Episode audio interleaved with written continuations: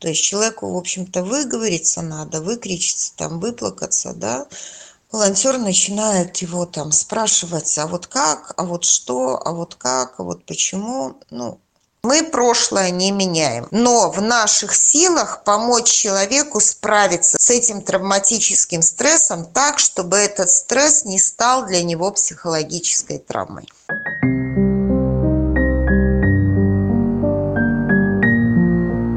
Этом выпуске мы беседуем с Еленой Грибановой, кризисным психологом, специалистом по работе с травмой. Елена имеет большой опыт ведения переговорных процессов при суицидальных попытках у гражданского населения. И сегодня мы будем говорить о психологической помощи для людей, находящихся в травматическом стрессе. Этот выпуск касается не только детей, но и взрослых. Сегодня мы будем говорить о травматическом стрессе. Ну, конечно, он всегда связан с таким понятием, как кризис. Вот. Что ж такое кризис? Я очень кратко дам определение. Да? Ну, прежде всего, это какая-то точка отсчета. То есть вот до этого жил человек, не тужил, катился по жизни, да, там своих каких-то собственных проблемах небольших. И тут вот что-то трах-бах, и что-то с ним случилось. Так? Второе – это ситуация такого вот эмоционального и сильного умственного и физического стресса, требующая значительного изменения представления о мире и о себе за короткий промежуток времени. Ну, о чем это говорит? Это говорит о том, что человек, в общем-то, считал, что с ним ничего плохого никогда не случится, что он как-то защищен, да, что, ну, работают законы какие-то, да, которые его защитят, там, или государство, или еще что-то. И вдруг в какой-то конкретно короткий промежуток времени все его представления об этом об этой защите э, рушатся. В ответ на это, конечно же, возникает острое эмоциональное состояние, и это состояние на какое-то время, оно э, блокирует целенаправленную жизнедеятельность человека. То есть человек оказывается растерянным перед вот этими вот травмирующими ситуациями, которые на него обрушились кризисное состояние, конечно, конечно, они влияют на человека, они не могут не влиять, а, соответственно, а, человек оказывается в какой-то момент э, беспомощным, да, в какой-то момент он не понимает, что с ним происходит, и а, в какой-то момент он потерянный. Да, вот, и, соответственно, а, вот эта вот вся ситуация, она и вызывает определенные реакции у человека, которые а, с нашей, с обычной точки зрения, это какие-то неправильные реакции, это плохие реакции. Ну, потом я чуть позже буду говорить, с какими реакциями может столкнуться человек вот в состоянии травматического стресса. Есть определенные все-таки принципы, работы или общения с людьми, вот находящимися в таких ситуациях. Ну, я думаю, а, не лишнее мне будет напомнить такие вот основные принципы, потому что а, реакции, которые вызывают травматический стресс, они очень сильные. Вот. И, а, во-первых, они очень сильные, во-вторых, с точки зрения социума, они так это негативно окрашены. Так? Вот. И эти реакции часто пугают людей или, например, а, заставляют их как-то критично относиться к этим людям, которые, в общем-то, испытывают травматичный, травматический стресс. Какие здесь э, все-таки принципы да, есть э, в этой всей работе или в общении? Но прежде всего это, конечно, а, если вы вдруг общаетесь с человеком, который вот в состоянии травматического стресса, это определенные границы своей собственной безопасности. Что это такое? А, например, а, вы можете для человека сделать то, что вы можете, то есть в рамках каких-то своих компетенций или профессиональных, или волонтерских, или просто личностных, да, то есть не брать на себя то, что вы сделать не можете. То есть лучше этого человека тогда перенаправить другому специалисту, если вы знаете, что вы это сделать не можете. Ну, к примеру, часто затрагивается какой-то вот юридический аспект да, помощи. Вы мне скажите, вы мне подскажите. То есть я понимаю, что я психолог, я не юрист, и какие бы советы в данном, в данном направлении не давала, и как бы я ни старалась помочь человеку вот с этой точки зрения, ну, я никак помочь не могу, и моя помощь будет, наверное, как-то слабо эффективна. Второй аспект – не брать на себя больше, чем ты можешь потянуть.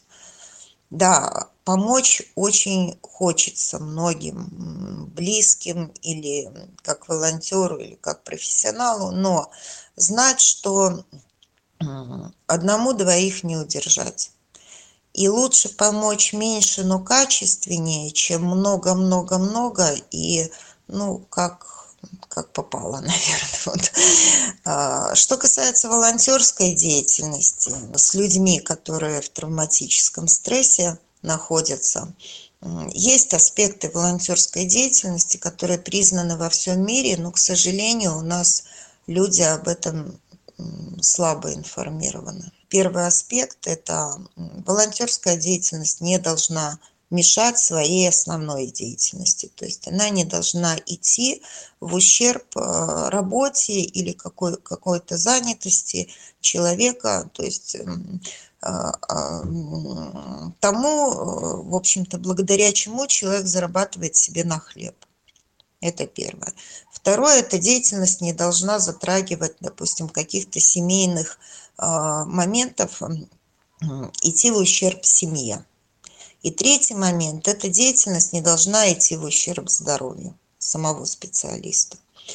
Вот это таких три кита, на которых, в общем-то, стоит волонтерство. Собственная безопасность. Второй принцип – определенное самообладание, потому что взаимодействуя или работая с людьми, и видя вот эти реакции, разного плана реакции, эти реакции не должны пугать, раздражать или удивлять. Состояние, поступки, эмоции человека, находящегося в таком в травме это нормальная реакция на ненормальные обстоятельства. То есть все реакции, которые, в общем-то, демонстрирует человек в данном состоянии, они нормальны. А вот обстоятельства ненормальны. И когда мне некоторые люди говорят, вы знаете, я там рыдаю день и ночь, я вот там вот, или истерика у меня была, я никак не мог сдержаться, у меня был там приступ истерики, но это было следствием какого-то насилия в отношении человека этого, да, то я всегда говорю, ну, нормальная реакция, а что вы хотите, что после вот этих событий вы там радостно подпрыгивая на дискотеке танцевали?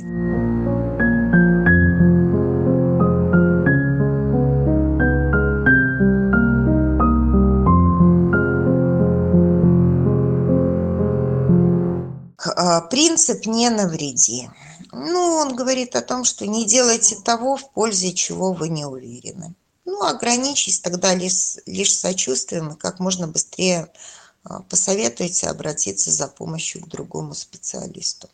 Небольшая, наверное, памятка для волонтеров. А, лучше всего с человеком, да, когда вы вступаете в отношения, дать ему возможность выговориться то есть для этого, конечно, должны быть установлены некие доверительные отношения. Тогда, когда у человека нарушен основной принцип собственной безопасности, то вот, вот этот факт доверия, возможно, факт какой-то конфиденциальности, а, он должен соблюдаться так, чтобы, в общем-то, человек как-то стал доверять. Не надо пытаться стремиться или испытывать э, желание настырно давать советы.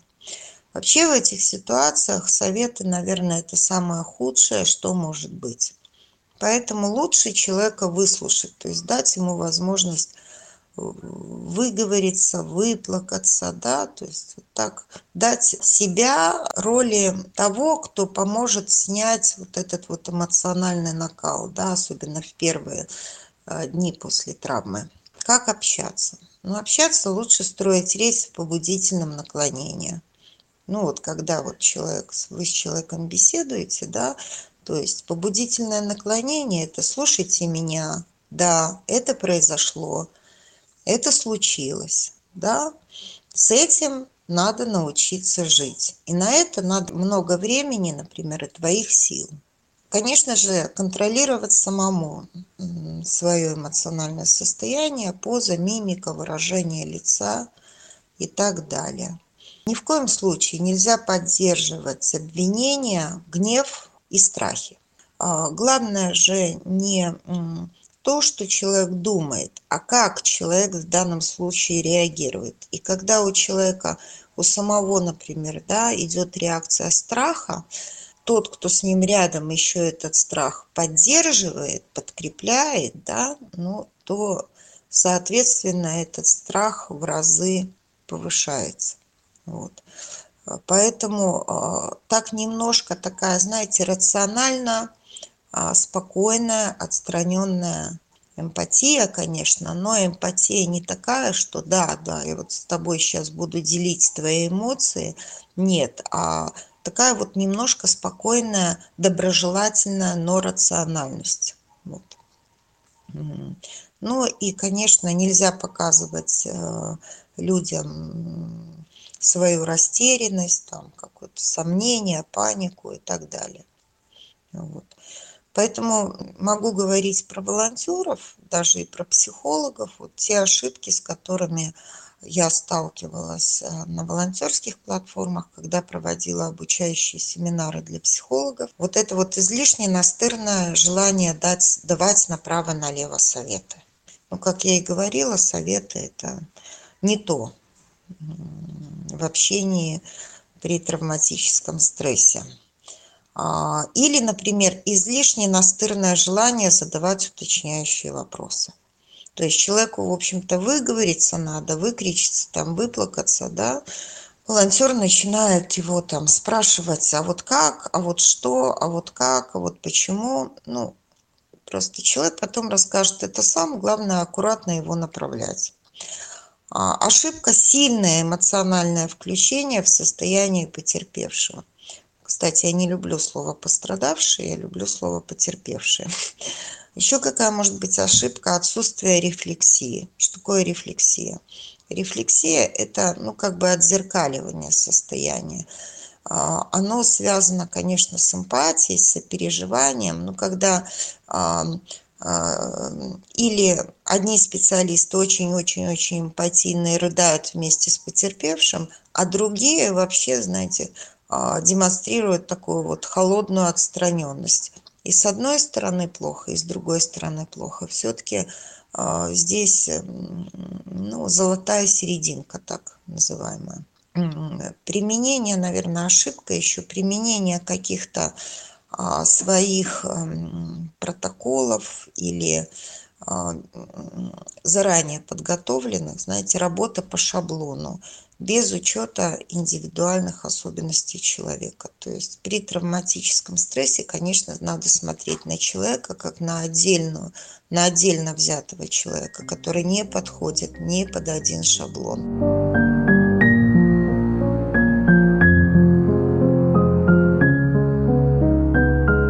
Подписывайтесь на нас в Deezer, Spotify и на других подкастинговых платформах не давать невыполнимых обещаний. Особенно слова «все будет хорошо». Вообще эти слова выкинуть из лексикона, если вы хотите работать с травмой. Эти слова, они не используются ни в коем случае. Почему? Потому что то, что, например, с человеком случилось, уже нехорошо. И все-таки называть надо вещи своими именами. Да, это произошло. Да, это очень плохо.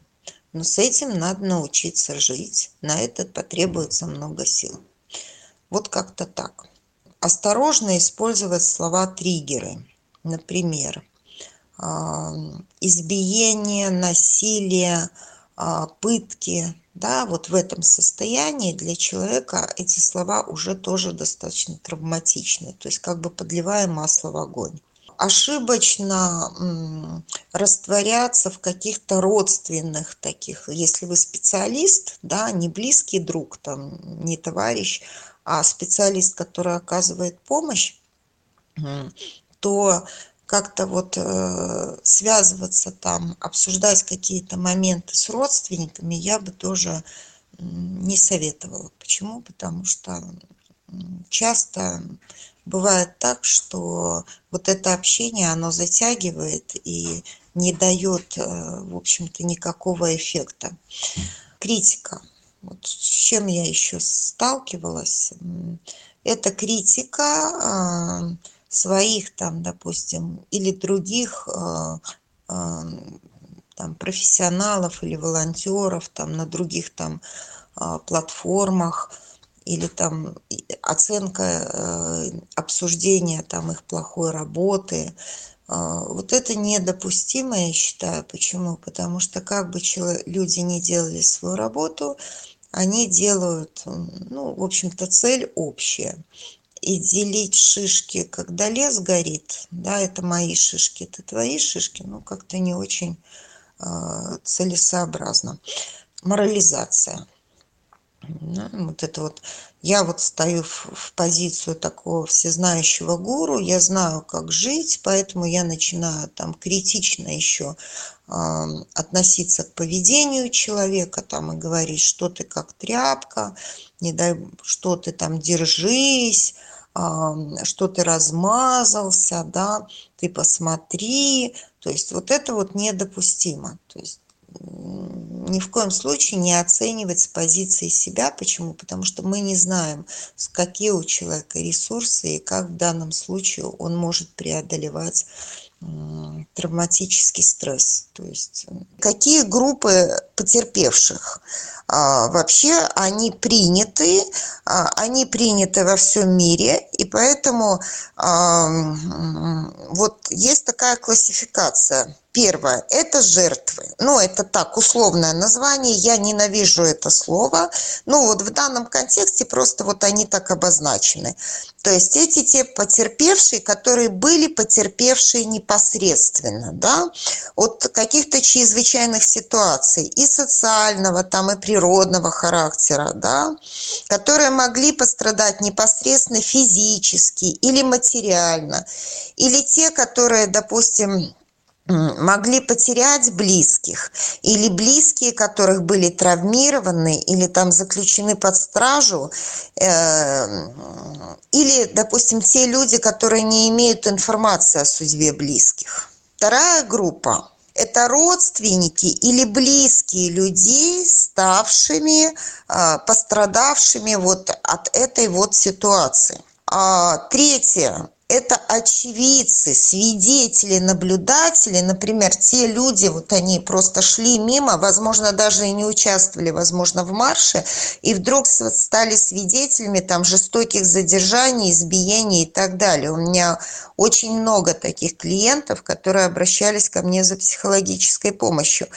Но люди, которые говорили, что они настолько были вот этим травмированы, что они в общем-то, достаточно длительное время не могут прийти в себя. Да? да, есть еще одна группа, которая называется телезрители или пользователи социальных сетей.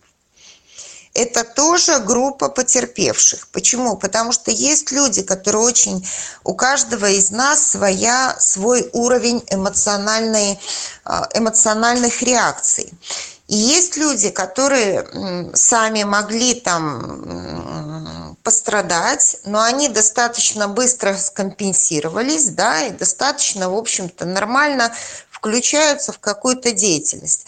А есть люди, которые просто где-то про что-то или про кого-то почитали, или что-то увидели, да, а, и они уже, их эмоциональное состояние, ну, так скажем, достаточно сильно нарушилось. Поэтому в данном случае вопрос то, что с человеком происходит, что э, человек не просто так, знаете, человек конкретно вот уже относится к группе а, пострадавших. Любые реакции на травматический стресс у людей нормальны.